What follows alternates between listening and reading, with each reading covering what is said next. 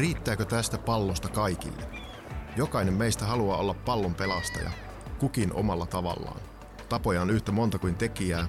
Esittelemme tässä podcast-sarjassa heistä kahdeksan. Minä olen Sami Markkanen, toimin Kotka Energialla toimitusjohtajana jo reilut 20 vuotta siellä kokemusta ja toimin tässä nyt toisena hostina. Ja minun nimeni on Anni Kaalto. Toimin Kotkan Energialla markkinointi- ja viestintäpäällikkönä. Tervetuloa mukaan!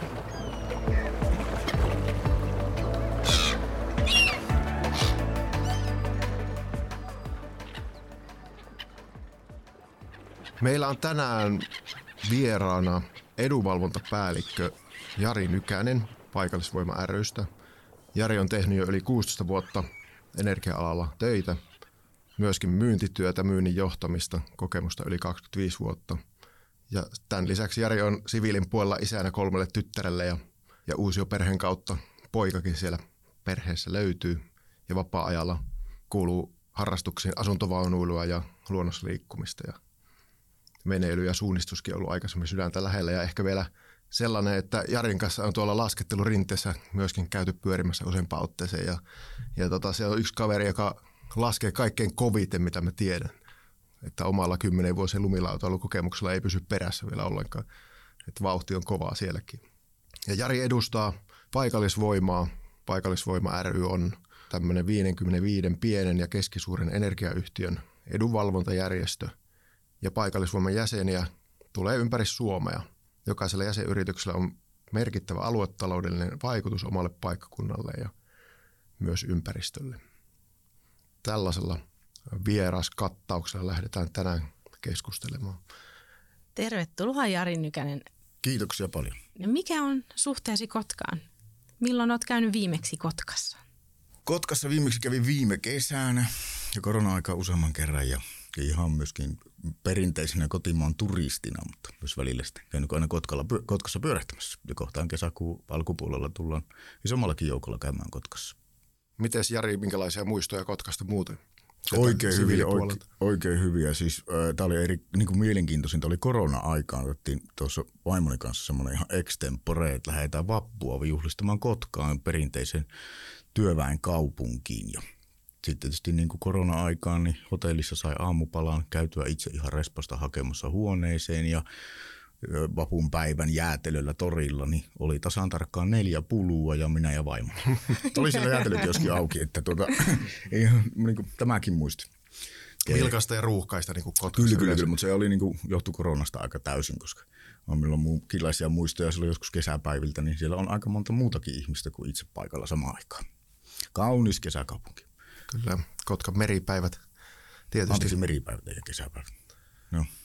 No mutta tota, tänään meillä aiheena, mistä oli tarkoitus jutella Jarin kanssa, niin meillähän tässä sarjassa on ajatuksena, että tämmöisiä ristiriitoja löydetään ja miten voi pallon pelastaa eri tavalla.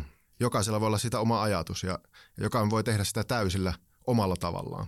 Ja pyritään löytämään tässä sellaisia vieraita, joilla on, on se oma tapa tähän pallon pelastamiseen. Ja Jarin tapa on toimia lobbarina ja ehkä vähän kärjestänkin tässä, mutta lobbarithan ajatellaan semmoisena häikäilemättöminä, ö, jotka juottaa poliitikkoja ja syöttää ja, ja, ja yrittää saada asiansa läpi siellä ja, ja sitten ne pyörii siellä päättäjien ympärillä kärpäslaumana ja yrittää vaikuttaa. Niin minkälaisia ajatuksia tämä lobbarin työ Jari sinussa herättää?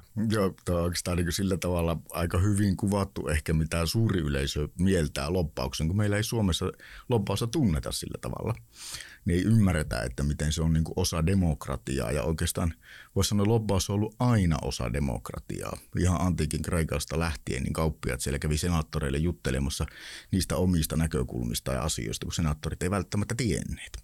Lopparisanahan sinällään tulee niin kuin tuolta sitten Brittien saarelta, kun siellä on se aikoja sitten ollut heillä parlamentilla, niin aula jossa sitten kaikki ovat istuneet kiltisti seinän vierellä odottaessa, että pääsisi juttelemaan sitten edustajille. Niin ne oli niin siellä aulassa, eli lobissa, niin sitten ne oli lobistissa. Mm. Ja sieltä se sana lobbarit sitten tulee. Eli me tosiaan niin hoidetaan sitä edunvalvontaa, ja edunvalvonnassa meillä työ on enemmän sitä päivittäistä aherusta, että tuotetaan jotain lisäarvoa päättäjille ja päätöksentekoon – joka kiinnostaa päättäjiä. Ei se niin kuin ole sitä, että käydään, tarjotaan alkoholipitoisia juomia, herkullisia ruokia, tai, tai niin kuin olisi jotain tämmöistä kärpäslaumana, pyöritään siellä päätöksentekijöiden ympärillä. Siellähän ihan vaan varataan aika, mennään juttelemaan, käydään määrämuotoisesti läpi. Meidän toimintaa seurataan hyvin tarkasti. Enemmän seurataan vielä niin kuin tuolla Euroopassa. Ollaan ihan rekistereissä ja ollaan rekisteröityneitä, eli meillä on virallinen asema Euroopassa. Suomessa tämä tilanne on vähän muuttumassa nyt parempaan suuntaan, että meille tulee lopparirekisteri ja se tulee entistä läpinäkyvämmäksi – mikä on meidän, niin kuin me ollaan monta vuotta puhuttu sen puolesta, että ilman muuta pitää olla läpinäkyvää työ, jotta suuri yleisö ymmärtää, miten tätä työtä tehdään ja mi, niin kuin missä sitä tehdään ja miten sitä pyritään vaikuttamaan. Kaikkihan vaikuttaa, siis kansalaisjärjestöt vaikuttaa, AY-liike vaikuttaa ja lopparit vaikuttaa. No, miten Jari susta tuli loppari? Joo, tämä onkin jo hyvä kysymys. Silloin kun olin energiayhtiössä töissä, niin siellä aina havaittiin semmoisia yksittäisiä kohtia, että esimerkiksi lainsäädäntöprosessissa oli ihmeellisyyksiä tulossa, jossa koettiin siellä yhtiömaailmassa asiakkaat kertoa, että eihän tämä nyt voi näin mennä. Ja sitten asiaan piti ruveta tutustumaan tarkemmin ja tutustuin siihen, että sillähän tämmöisellä jollain hankkeella voi olla merkittäviä vaikutuksia sitten asiakashintoihin vaikka. Otan esimerkkinä yhden ensimmäistä tapauksista – vesivoimalaitoksille oli silloin tulossa jo vuosia sitten, niin alkuperätakuulainsäädännön mukaan, eli tämmöinen, että voi loppuasiakkaat pystyvät ymmärtämään, kun saavat alkuperätakuun varmennettu uusiutuvan sähkön, niin siihen sähkön niin kuin laskuille ja muualle tulee leima, että se on uusiutuvaa sähköä. Silloin siinä on niin kuin prosessina varmennettu se, että esimerkiksi vesivoimalaitoksella on, on tai on ohijuoksutukset ja kaikki on kunnossa. Näillä oli tulossa sitten vesivoimalaitokselle semmoinen lupamenettely, jossa kaikki pienet ja keskisuuret laitettiin niin kuin yksittäisinä laitoskokoona. Ja sitten pienillekin laitoksille, kun se oli tulossa ja niillä on pienet energiatehomäärät, tai vaikka tuulivoimalaitoksille yksittäisissä tuulivoimalaitoksissa, jos jokainen olisi joutunut samanlaiseen lupaviidakkoon kuin joku valtavan suuri voimalaitosyksikkö, niin ne järjestelmän kustannukset olisivat kymmenkertaiset yhtä suurta voimalaitosta kohtaan. Ja kustannukset olisivat valunneet suoraan asiakkaille eikä asiakkaita olisi välttämättä kiinnostanut ruveta sitten maksamaan niitä alkuperätakukustannuksia. Niin siihen oli vaan sitten vietävä päätöksentekijöille ja valmistelijoille ministeriön tietoon, että minkälaiset kustannusvaikutukset voisivat olla. Ja sitten sillä oli, huomasi ensimmäisen kertaa siitä, että oikeasti tämmöinen edunvalvontatyöllä on vaikutusta, kun ministeriö otti nämä huolet tosissaan ja sinne tehtiin semmoinen niin pienemmille laitoksille kirjanpidollinen menettely, eli jossa sitten taas pystytään niin tuulivoimapuisto katsomaan kokonaisuutena, ei pelkästään yksi voimalaitos tai vesivoimalaitokset pienemmät niin kuin yhden omistajan alla niin kokonaisuutena, jolloin ne kustannukset on pienempiä asiakkaille on edullisempi hinta. Mutta eikö siinä tarvita tietynlaista luonteenpiirrettäkin tuohon työhön? No, no pitää toki niin kuin varmaan havainnoida tai ymmärtää kokonaisuudet, miten niin kuin asiat vaikuttaa ja voivat vaikuttaa ja sitten myös ymmärtää se, että missä tämmöiset päätöksenteot tehdään ja minne pystytään vaikuttamaan ja – niin piirtämään itselle semmoinen aika selkeän kuvan siitä, että mitä tekee. Ja toki niin kuin olla tämmöinen myyjä. Niin, ja se ihmisten välille pitää rakentaa se luottamus. Se pitää Kyllä. olla aika hyvä tyyppi, että pystyy siihen. No, joo, ja sitten kohtuulliset sosiaaliset kyvyt sitä, että tämä on mm-hmm. keskustelua ja asioiden eteenpäin viemistä. Että me jutellaan tosi paljon myöskin, niin kuin, kun tästä oli niitä kärpäslaumalla lopparit pyörii ei ympärillä, niin tämä oli hyvin, sillä tavalla mielenkiintoinen kuvaus. Kyllähän lopparit niin kuin pitää sitä jatkuvaa yhteyttä myöskin silloin, kun jotain päätöksiä ei tehdä, koska se on yksi osa sitä, että sitten kun on oikeasti merkittävästi asiaa, niin tota, sitten myöskin se päättäjä kuuntelee paremmin kun on hyvät yhteydet kunnossa. Eikä se tarkoita, että taas mennään johonkin kosteisiin illallisille tai jotain vastaavaa, vaan ihan arkista tämmöistä käydään kahvilla ja jutellaan siitä, että mitä kuuluu ja minkälaista on putkessa päättäjällä tai että mitä alalle juuri sillä hetkellä kuuluu. Vaikka ei olisi vähän niin kuin edes asiakaan. Niin, yhteydet kunnossa. Kyllä. Suuntaan.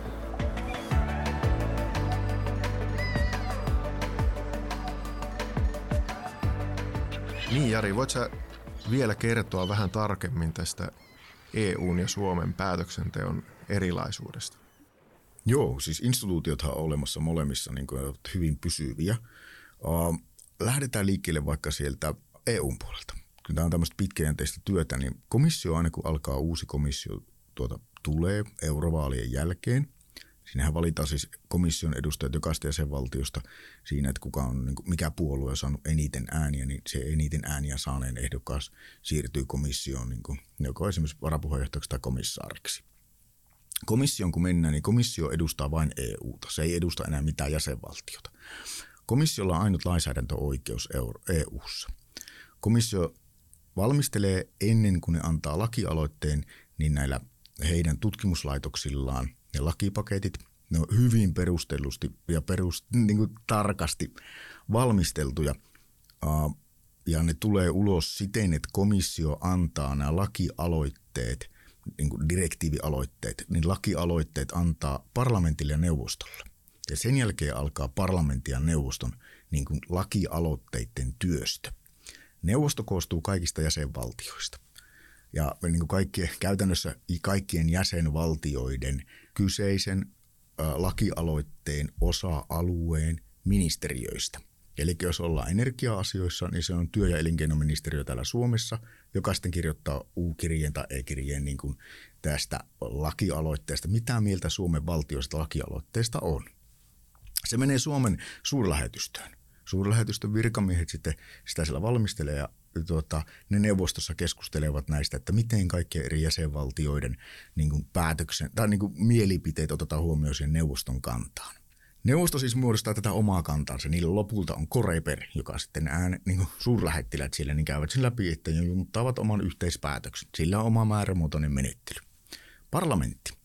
No siellä on sitten se 750 jäsentä, kun siinä on. Se on muuten hauskan näköinen seurata sitten tuolla Strasbourgissa tämmöistä täysistuntoa, kun siellä on niin ryhmänjohtajat, eli ryhmyrit, näyttää peukkua ylös, että näin pitää porukka äänestää tai peukkua alas, ettei äänestä. Jos joku äänestää väärin, niin sitten kääntyy katsomaan ja siellä alkaa julmettu huuto. Nyt mitä teitte? No niin joo, se oli semmoinen oma sirkuksensa siellä.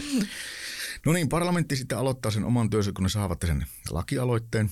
Ja niillä on samanlaisia valiokuntia kuin meilläkin on täällä valiokuntia, kun Suomessa tehdään omaa lainsäädäntöä, kuin vaikka verovaliokunta tai niin kuin muut eduskunnan valiokunnat, niin se on aivan samalla tavalla valiokuntia, joissa istuu MEPit, eli Members of the European Parliament, parlamentin edustajat. Näissä valiokunnissa ne työstää sitten näitä aloitteita ihan, ihan niin kuin omalla määrämuotoisella menettelyllä. Siellä on raportöörit ja niille on varjot. Ja nämä on niin uusia termejä, suomalaiset ei yleensä tunne näitä ollenkaan. Raportööri on semmoinen keskeinen henkilö aina valiokunnassa, joka siis koostaa ne niin kutsutut AMSit, eli muutosehdotukset sitten sinne va, niin kuin parlamentin kantapaperiin.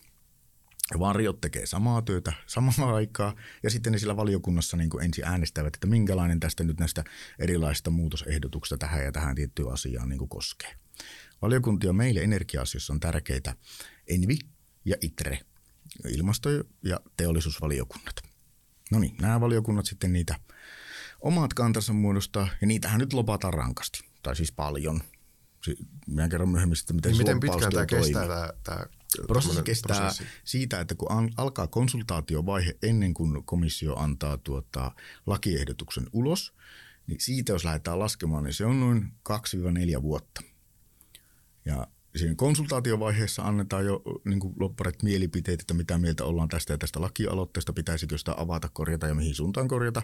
Ja sitten myöhemmin parlamenttia kovasti niin kuin viedään heille niitä kantoja läpi, kun mekin esimerkiksi kysytään jäsenyhtiöltä, mitä mieltä tästä ollaan. Ja sitten lähdetään ja se tavataan meppejä ja viedään niille, että ei, kun tämmöinen voisi olla tämmöinen muutosehdotus tähän näin hyvää ja näin ne kaikki tekee. Mm-hmm. Ja sitten se parlamentti muodostaa kannan. No Suomen media sitten kirjoittaa aina, että EU päätti. Ja kun kysymys on, että joku parlamentin valiokunta on jotain sanonut tai tehnyt valiokunnan päät, siitä on hirvittävän pitkä matka EU-päätöksentekoon. Ja tätä ei niin kuin kansalaiset ymmärrä, Suomessa ei ymmärretä ollenkaan. Kun ensin se valiokunnan kantapaperi menee parlamentin täysistuntoon ja parlamentin täysistunto päättää parlamentin kannan – ja sitten meillä on kolme kantaa. Komission ehdotus, neuvoston kanta ja parlamentin kanta. Ja sitten nämä on kaikki tehty määrämuotoisesti. Näillä on ihan menettelytavat, ne löytyy kirjallisuudesta ja kaikki, jotka oppi, opiskelevat EU-juridiikkaa, niin pääsevät tutustumaan tähän asiaan.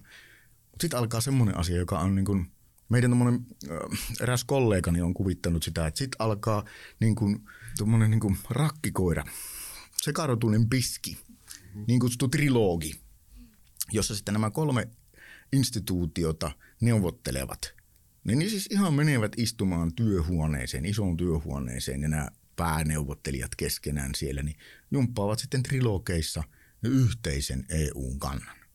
Ja sitten kun ne saa ne niin kuin valmiiksi, niin sitten komissio ilmoittaa, että nyt tämä on valmis ja sitten se lähetetään EUn viralliseen lehteen. Tulee käännökset ja sitten se on valmis. Ja sitten se tipahtaa jäsenvaltioihin direktiivinä, asetuksena tai joku muunlaisena sääntönä. Niillä on vähän eroja siitä, että viedäänkö se implementoitavaksi, eli viedäänkö se jäsenmaihin omaan lainsäädäntöön sisällytettäväksi, vai että onko se sellaisenaan noudatettavaa EU-lakia. Pääasiallisesti se on tuota, että viedään jäsenvaltion omaan lainsäädäntöön, eli direktiivinä. Ja sitten alkaa Suomessa se, että ministeriö rupeaa jumppaamaan lakia ja mahdollisia joustoja ja se viedään sitten kansalliseen lainsäädäntöön. Kaikkihan tuntee Suomen päätöksenteon. Et meillähän niin kuin hallitus sinällään niin kuin antaa hallitusohjelmassaan ne raamit, joita ruvetaan tekemään. Ja sitten kansalaisilla on oikeus kansalaisaloitteen kautta niin kuin vaikka aloittaa lakiprosessi. Tätä EU-ssa ei ole. Ja niin kuin kansalaiset voivat aloittaa tämän tämmöisen prosessin, jos on 50 000 ääntä, niin se menee eduskunnan käsittelyyn. Sitten eduskunta päättää sen eteenpäin viemässä. Periaatteessa eduskunnassakkin on mahdollisuus aloittaa lakia. No joo, mutta meillä on siis tämä eduskunta istuu ja siellä on niin kuin valiokunnassa asiat käsitellään. Kyseistä, jos on vaikka työ- ja elinkeinoministeriö, joka valmistelee jonkun direktiivin, joka menee sitten valiokuntakäsittelyyn ja eduskuntaan ja ne on eri vaiheet ja ne on hyvin määrämuotoista Suomessa, mutta erilaista. Kyllä. Eli EU:ssa siellä on satoja tai sanotaan, että jopa tuhansia ihmisiä keskustelee ja valmistelee yhtä direktiiviä. Kyllä. Ja, ja siihen vaikutetaan monessa eri vaiheessa. Ja on tuhansia, jotka käy vaikuttamassa. se, Että- ja aina se jokainen direktiivi, niin kuin, se osallistaa niin kuin, tuhansia ja tuhansia ihmisiä. Mm. Pitäisi löytää yhteinen kanta vielä aina. Kyllä. aina ensin kolme kantaa ja sitten niistä lopulta neuvotellaan yksi kanta. Ja Kyllä. sitten kun se tulee Suomeen, niin sitten Suomessa tehdään siitä oma lainsäädäntö, jossa vielä vähän sovelletaan sitten, että miten se nyt sitten Suomessa otetaan käyttöön. Aika, aika monimutkainen systeemi, mutta No, Fit for 55, joka on nyt tämä lakipaketti, joka on niin tämä Wonder, äh, Wonder Leyenin tota, suuri hanke, kokonaan niin ilmastoasiat ja uudet EU-tavoitteet saada niin kuin päästöjen vähentämiselle. Niin se koko prosessi alkoi ö, vähän ennen koronaa, aika paljonkin itse asiassa ennen koronaa. Kaks, mm, ja tota, se on noin neljä vuotta. Ja nyt se on niin kuin päätetty aika lailla lopullisesti nämä niin kuin kaikki sen yksityiskohdat. Ja tästä menee siis meidän eduskunnalle todennäköisesti vielä vuosi. Eli niin kuin sit se tulee Suomeen ja sitten se pitää, niin kuin, tyypillisesti siellä olevat lakipykälät on 26 loppuun mennessä pitää keskimäärin olla Suomen lainsäädäntöä vietin. Eli semmoinen 5-6 vuotta. Ja tämä on niin kuin normiaika. Ja tätä niin kuin juostaan koko ajan. Eli kun on että pitkän matkan juoksua mm. edunvalvontatyö, niin on konkreettisesti sitä. Kyllä. M- missä vaiheessa tiedät sitten, no nyt tähän ei kannata enää vaikuttaa. Nyt tämä on menetetty tapaus. No ei menetettyjä tapauksia ei ollut. Sitten kun trilogit on ohi. No, se trilogin vaikuttaminen on sitten semmoinen oma asu, osa-alueensa, että siitä no, ei ehkä pidä podcast. Niin, mutta Se sitten voi, ammattitaitoa. mutta voihan siihen vaikuttaa sitten vielä Suomen päässä, että sitten menee energiaviraston kanssa keskustelemaan, että miten tätä nyt sovelletaan ihan tarkalleen ottaen täällä ja niin edelleen. On joo, koska sitten on, kun pitää muistaa sitä, että niin kuin Suomessakin niin kuin on eri tasoja. Meillä on niin kuin ministeriöt, jotka valmistelee lakia ja eduskunta, joka päättää lainsäädännön sisällön ja sitten on viranomaiset, jotka valvovat, niin kuin valvovat lainsäädännön toteuttamista. Ja tuomioistuimet, jotka ratkoo sitten, että oliko asia niin tai näin. Niin kuin näitä tahoja ja tasoja on monta. Ja jos sinne jää tulkinnanvaraa joihinkin kohtiin, niin sittenhän sitä on yhtä, kaikilla toimijoilla on mahdollisuus tulkinnanvaraa aina koeponnistaa sitten lopulta niin kuin joko valvoa viranomaisen näkökulmalla tai sitten jopa viedä lopulta vaikka markkinaoikeuteen. Mm, kyllä. Loppuperissä kuitenkin se on aina ihminen, joka tekee niitä päätöksiä ja ihminen, johon vaikutetaan ja, ja sitten ne ihmisetkin vaihtuu. Kyllä, kyllä. Tämmöisessä niin kuin pallon pelastamista, kun me puhutaan ja muuten, niin yksi keskeinen tekijä on vähän sama niin kuin asia sitä, että joka on niin tässä ilmastoasioissa, kun puhutaan, niin on se, että on hirveä paniikki ja pakokauhu monella ihmisellä. Eli kun sinulla on ongelma, haastava tilanne tai kriisi edessä, niin pystytkö toimimaan vai että lamaannutko ja laitat kädet pystyyn ja rupeat huutamaan, että! Et, niin kun, vaikka on niin kun tällä hetkellä on, niin kun merkittäviä haasteita meillä, niin tässä pitää pystyä toimimaan. Pää kylmänä toi. Tämä on ihan sama kuin kolari paikalla. Se on muuten semmoinen jännä paikka, että jännä. EA1 kurssi on itse suorittanut ja en mä tiedä siitäkö johtuu sitten vaikka sitä, että kerran ylläksillä niin moottorikelkkareissulla niin oli, oli ensimmäisenä onnettomuus paikalla. Sitten sitä 45 minuuttia autettiin siinä. Pystyin toimimaan siinä ja muistin EA-koulutuksesta saaneet ohjeet, että sitä päätä ei käännellä. Ja tota, kaverin ei anneta ruveta nukkumaan tai jotain vastaavaa. Et niin kuin pystyy toimimaan siinä, niin sitten jotenkin niin kuin itse on kuvitellut, että kyllä mäkin tässä niin kuin pystyn toimimaan kriisitilanteessa, mikä meillä nyt, että me tarvitaan toimenpiteitä ilmastonmuutoksen vastustamiseksi tai sopeutumiseksi sen tulemiseen, mutta joka tapauksessa niin kuin tarvitaan toimia. Mitä pääkylmänä yrittää vaan tehdä sitä duunia.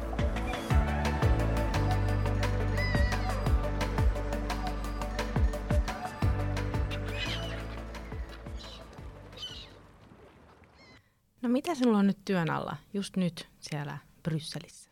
Sähkömarkkinadirektiivin revisio on tuossa juuri tullut niin kuin käsittelyyn. Siinä tuo Ukran, Ukrainan, Ukrainan sodan tai Venäjän hyökkäyssodan jälkeen hän on tullut lukuisa joukko erilaisia niin kuin EU-komissiolta ja neuvostolta olevia päätöksiä siitä, että miten EU ruvetaan suhtautumaan Venäjän pakotteisiin ja näin. Ja von der Leyen sanoi vuosi sitten kesällä, että sähkömarkkinat on rikki, koska sähköhinta lähti hirveästi kar- niin kuin nousi voimakkaasti kaasun hinnan koho- kohoamisen seurauksena ja tästä seurasi se, että sitten ruvettiin katsomaan sitä sähkömarkkinoita, Suomessakin ohjaavaa sähkömarkkinadirektiiviä, niin sen uudelleen tarkastelua, että miten, miten siellä voi olla, jos on väite, että sähkömarkkinat on rikki. Ja tällä hetkellä siihen puoleen on huomat, iso joukko eri yksityiskohtia, joita, joita tota, nyt säädetään sitten uudelleen. Ja voisi ehkä tälleen karrikoidissa sanoa, että pohjoismaista markkinaa viedään niin kuin ehkä Euroopan suuntaan, koska kuitenkaan niin kuin Suomessa sähkön hinta ei ole ollut niin korkea, vaikka se on ollut tosi korkea, niin se ei ole ollut niin korkea kuin Euroopassa. Et meillä joku markkinassa on toiminut kuitenkin paremmin. Niin, se on herättänyt paljon kyllä keskustelua tuo sähköhinta varmaan ihan tuolla kuluttajien tasolla ja, kyllä. ja poliitikkojen tasolla. Ja tietysti ehkä se on semmoinen ominaispiirre, että aika nopeita liikkeitä joskus poliittisesti tehdään. Että jos joku tilanne näyttää, hinnat nousee, niin nytkin Suomessa säädettiin jo ainakin neljä eri lakia. Joo, neljä erilaista tukimuotoa tuli. Sillä oli kaksi kansallista, mutta kaksi, jotka tuli suoraan EU-sta. Ja kyllä nämä oli huomattavan nopeita, jotka on aika lailla olleet tietenkin totta kai epätyypillisiä. Et normaalisti lainsäädäntöprosessissa on taustalla hirvittävä suuret vaikutuksen arvioinnit.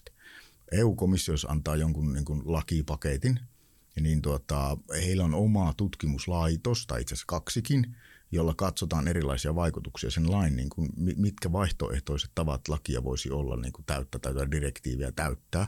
Se on monen vuoden työ, kun ne te, sieltä tulee jotain niin kuin komissiolta aloitetta ulos. Nyt ne on tullut niin kuin muutamassa kuukaudessa. Ei siellä ole minkäänlaisia vaikutuksen arviointeja. Ja sama on myöskin meillä, että Suomessa niin ministeriö kun valmistelee lain, ne kuulee paljon asiantuntijoita, ne teettävät paljon selvityksiä ja tutkimuksia ja katsovat, miten asiat vaikuttaa. Ja nämä on vastaavasti tulleet niin poliittisesta prosessista ulos niin kahdessa viikossa. Se on ehkä siinä ollut sitten, että ne vaikutuksen arvioinnit jäänyt tekemättä ja sitten pitäisi poliitikkojen malttaa kuunnella asiantuntijoita entistä tarkemmalla korvalla – ja se on taas sitten poliittisessa paineessa ollut vähän semmoinen mahdottomuus, että sitten siellä on semmoinen poliittinen ideologia saattanut tulla jossain vähän voimakkaammin läpi, näin kauniisti sanottuna. No miten sähkön lisäksi niin lämpö? Miten, miltä, miltä, miten kaukolämpö näyttäytyy Brysselistä käsin ja lobbarin silmiin? No siis kaukolämmön ympärillähän Brysselissä niin keskustellaan paljon positiivisemmassa hengessä ehkä kuin aina välillä tuntuu, että Suomessa keskustellaan. On muistava sitä, että vaikka meillä on niin valtava kaukolämpösektori, niin niin on Ruotsissakin, samoin on Puolassa, Tsekeissä jonkun verran, Saksassa määrällisesti, vaikka niin kuin, äh, lämmön määrällisesti todella merkittävä, vaikka vähemmän niin kuin suhteessa Saksan koko luokkaan niitä käyttöpaikkoja. Brysselissä nähdään, että kaukolämpö voisi olla erittäin hyvä väline niin kuin moneen muuhunkin Euroopan maahan toteutettuna. Ja me ei nyt ehkä varmaan Suomessa olla huonoja tuossa vientimarkkinoinnissa, vientimyyntitoiminnassa, että ei saada meidän hyviä innovaatioita sillä tavalla ehkä niin hyvin läpi, vaikka sitäkin on tehty. Voisiko sinä olla käynyt jopa vähän sellaista, että tämä ajatus, mikä Suomessa koetaan vähän vanha-aikaiseksi jo, että kaukolämpö on tämmöinen fossiilinen ja menneen talven lumia osittain on tämmöistäkin ajateltu ja, ja se on nyt sitten kuitenkin tuolla Euroopassa ehkä moderni ja uusi energiamuoto, että tämmöinen ristiriita ainakin minulla herännyt välillä keskusteluissa, että, että Suomessa vähän niin kuin väheksytään tämän meidän hienoa järjestelmää. Meillä on joka kaupungissa kaukolämpöverkot, sähköverkot, jotka pystyy toimimaan yhdessä. Ja sitä, se mahdollistaa esimerkiksi vihreitä siirtymää, mutta tota, nyt on sitten lähdetty tekemään erillisiä järjestelmiä, maalämpöjärjestelmiä ynnä muita. Ja ehkä siellä EUn puolella sitä ollaan vasta tekemässä ja siirtymässä vai minkälaisia ajatuksia tämä herättää? No, siis joo, kyllä. Oikeastaan niin on monta kertaa sama asia pohtinut itsekin, että EUn puolella niin mietitään kaukolämpöä niin kuin mahdollistavana järjestelmänä paljon enemmän kuin mitä Suomessa. Että meillä niin kuin, niin kuin Sami just kuvasit sitä, se monta kertaa mielletään fossiiliseksi tai vanha-aikaiseksi tai muuten, eikä ymmärretä sitä järjestelmätason niin kuin mahdollistamista. Sehän on omanlaisessa varasto, kun kaikista energiavarastoinnista aina puhutaan. No se on jo olemassa oleva varasto. Ja sillä pystytään tasaamaan kulutushuippuja, sitä pystytään tämmöisen vaikean sanan kuin sektoriintegraation kautta niin yhdistämään sähköjärjestelmä tuohon kaukolämpöjärjestelmään. Siis se on nimenomaan mahdollista. On muistettava, että meidän niin kuin jo 50, mitä meillä on 55 jäsenyhtiötä jäsenenä, niin meillä valtaosa, siis yli 70 prosenttia on joko uusiutuvaa kaukolämpöä tai hukkalämpöä. Et niin kuin se ei ole mitään fossiilista. Ja tässä on valtava kuilu tämän ymmärryksen välillä ö, loppuasiakkailla ja yleisesti kansalaisilla niin tämän fossiilisen ja ei-fossiilisen kaukolämmön välillä. Ja sitä paitsi kun lämpöpumpuilla tehdään kaukolämpöä monessa, monessa ja lämpö, lämpöpumput sinällään geolämpönäkövinkkelistä, niin voi olla ihan ratkaisu jopa kaukolämpöpuolelle. Niin, niin, niin tämä on niin kuin erikoista aina välillä tämä keskustelu. Se on muuten hyvä ja nyt tässä kohtaa oikeastaan voisi Multa on nimittäin kysytty sitä, että mit, miten nyt kun me lopetetaan fossiilisten käyttäminen ja Kotkassakin tähdätään sen turpeen käytön lopettamiseen ja joskus jossain vaiheessa lopetetaan polttaminen, niin millä se sitten korvataan? Ja tähän saa vastata Sami. Niin kyllä kaukolämpö varmaan järjestelmä tulevaisuudessa sähköistyy, että se polttaminen pikkuhiljaa vähenee ja sitten se on joku lämpöpumppu tai sähkökattila tai, tai vastaava, jolla, jolla sitten lämpöä tulevaisuudessa enemmän ja enemmän tehdään, mutta kyllä myöskin tuo polttaminen siellä pysyy vielä taustalla jonkun aikaa, että meilläkin on Kotkassa jätteen polttoa ja ne polttoaineet periaatteessa vähän huononee koko ajan. Ja, mutta Jari voi jatkaa. Joo, siis polttaminenhan jatkuu siis niin kuin keskipitkän aikavälin, väistämättä. Meillä ei ole vielä ihan kaikkia teknologioita tarjolla, niin kuin kaupan hyllyltä ostettavana, joilla niin kuin korvataan tosi nopeasti jotain, mikä meillä on niin kuin perinteisesti ollut pitkään. Muistettava tämä järjestelmätason ero, jota taas sitten kansalaiset eivät aina ymmärrä. Ei, ei, meillä on niin kaukolämpöjärjestelmä ja sähköjärjestelmä, jotka ovat todella suuria. Ne järjestelmätasoiset muutokset ovat, kun ne ovat niin suuria, niin ne ovat hitaita. Kaikki yhtiöt ovat sitoutuneet siihen, että lähdetään muuttamaan tätä kokonaisjärjestelmää. Sitä ei, niin kuin, sähkö ei tule pistorasiasta. Siis niin kuin sillä tavalla. Se tulee, kun se tuotetaan ja 24-7 toimitetaan. Kaukolämpö ei tule – sinällään patterista. Se tulee kuuman veden kautta, todella kuuman veden kautta sinne lämmönvaihtimelle, joka tulee sinne niin kutsuttuun toisiopiiriin taloon. Ja talon järjestelmä sitten jakaa sen lämmön, sen lämmön tarpeen ulkolämpötilan mukaan. Näillä on valtavat nämä järjestelmät takan. Ja nyt yksittäisellä innovaatiolla johonkin kohtaan ei pystytä välttämättä muuttamaan koko järjestelmää, ellei sen innovaation koko luokka ole järkyttävän suuri. Otetaan nyt vertailuna semmoinen vaikka, että kun tämä on niin hirmu helppo verrata tästä sähköstä, kun aina puhutaan sitä varastosta, niin kuin just oli, kun puhuttiin siitä, että kaukolämpö on jo varasto ja kaukolämpöverkko. Jos me, tämmöinen iso Ruotsin laiva, jossa laitetaan toimimaan sähköllä, niin siihen tarvitaan akkuja. Jos ne on tämmöisiä perinteisiä akkuja, mitä nykyään akkuteknologia, niin se laivan Ruotsissa käyntiä varten oleva akkukapasiteettimäärä, joka sinne pitäisi laittaa, upottaisi sen laivan. Se on vaan niin, kuin niin suuri, kun puhutaan tehosta. Et, et ei se niin kuin, me tarvitaan jotain vetyä tai, tai jotain muuta vastaavaa, jolla me niin kuin tehdään niitä akkuja tai varastoidaan sitä energiaa. Ja mikä tälle loppauksen näkövinkkelistä on ollut jo pitkä aikaa tuolla EU-puolella ja Brysselissä keskustelun ympärillä, niin on se teknologianeutraalius.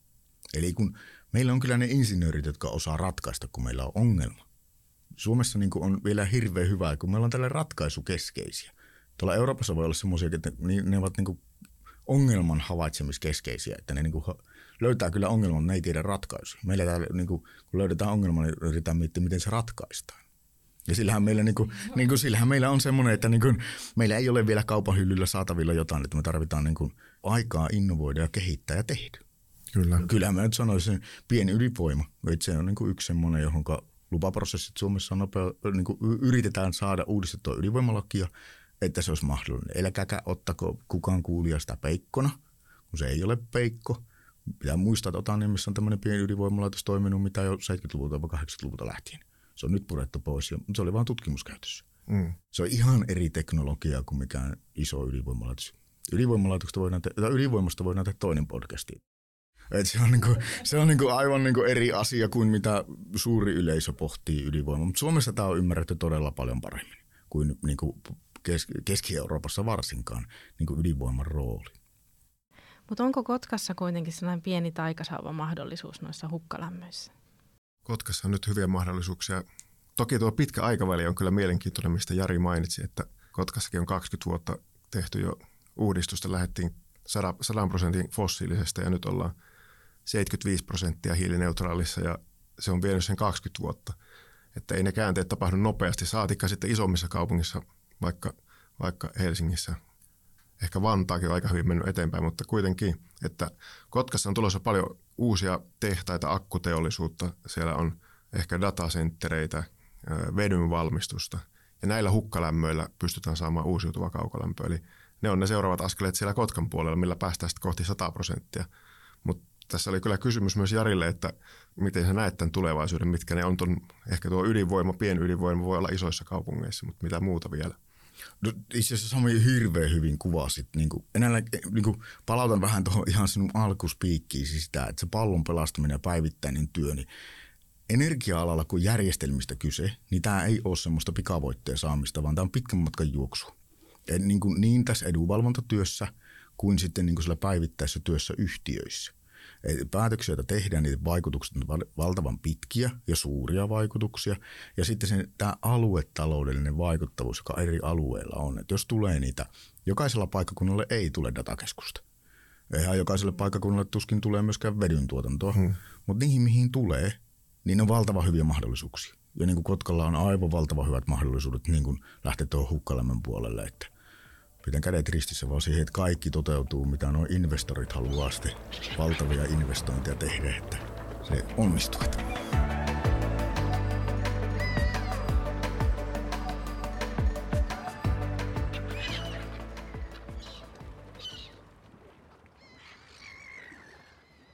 Jari Nykänen, nyt vielä eh, loppuun. Kerro joku sellainen lobbaritarina tai joku, joku, mitä sulle on sattunut tässä pitkän uran aikana? Jaa, näitähän olisi siis niin kuin vaikka kuinka paljon. Ehkä semmoinen yllättävin, jota tuota, aina tulee tämmöisiä ihmeellisyyksiä ja erikoisuuksia, missä vähän joutuu itsekin näin niin päävinossa miettimään, että miten asiat voi näin olla, niin on tuommoinen konkreettinen asia, joka liittyy tuonne EU-pääkaupunki Brysseliin – Siellähän sijaitsee siis niin kuin nämä kaikki keskeiset rakennukset, niin kuin komissio ja neuvoston rakennukset ja parlamentit ja niillä on kaikilla omat nimet ja se on se EU-kupla sinne Suomanin ympärillä ja näin päin pois. Brysselihän ei ole sinällään niin kuin semmoinen kaupunki kuin mitä me ymmärrämme Suomessa täällä vaikka kaupunki. Kotkalla on tietty maantieteellinen raja ja se on kaupunki siinä ja siinä on niin kuin kaupunkin päätöksenteko ja näin. Brysselissä asia on vähän toisin. Brysseli on vähän niin kuin sopimus 19 kunnalle, että no niin, tässä Podjuslojo on meidän tämmöinen kaupunkialue. Siellä on siis, siis metropolialueella asuu joku 2,7 miljoonaa ihmistä Brysselissä.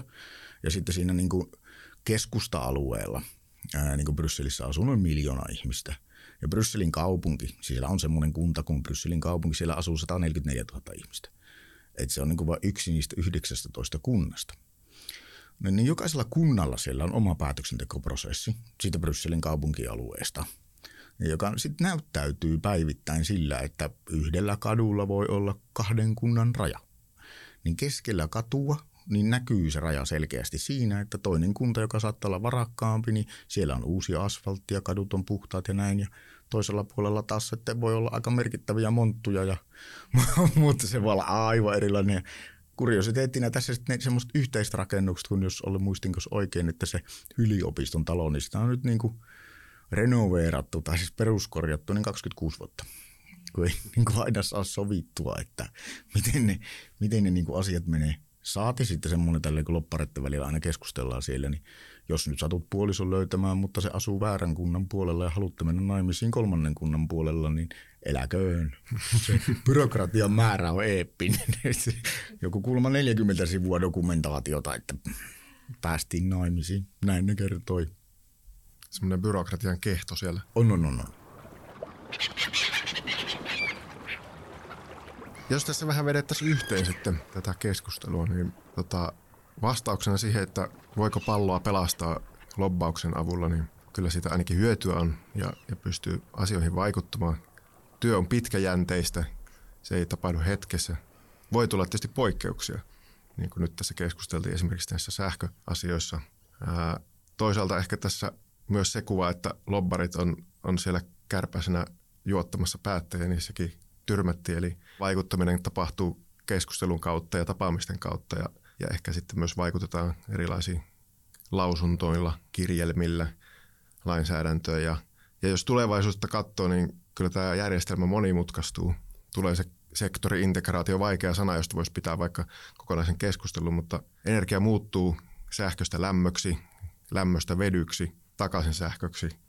On varastoja, on lämpövarastoja, akkuvarastoja ja nämä verkot, eli kaukolämpöverkot, sähköverkot, tulevaisuudessa kaasuverkot, mahdollistaa tämän muutoksen. Ehkä sitten vielä sellainen asia, että Jari Nykänen, niin mitä sä aiot seuraavaksi? Mihin sä tähtäät? Minkälaisia tulevaisuuden ajatuksia? Onko energialobbarin työ se, se mitä, mitä aiot tehdä? Vai, vai onko jotain haaveita?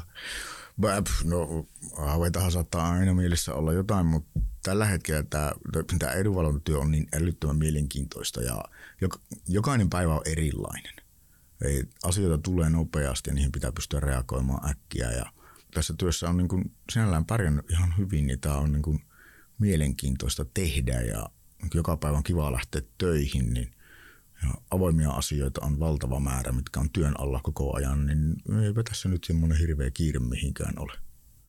Tänään meillä oli vieraana edunvalvontapäällikkö Jari Nykänen paikallisvoima rystä.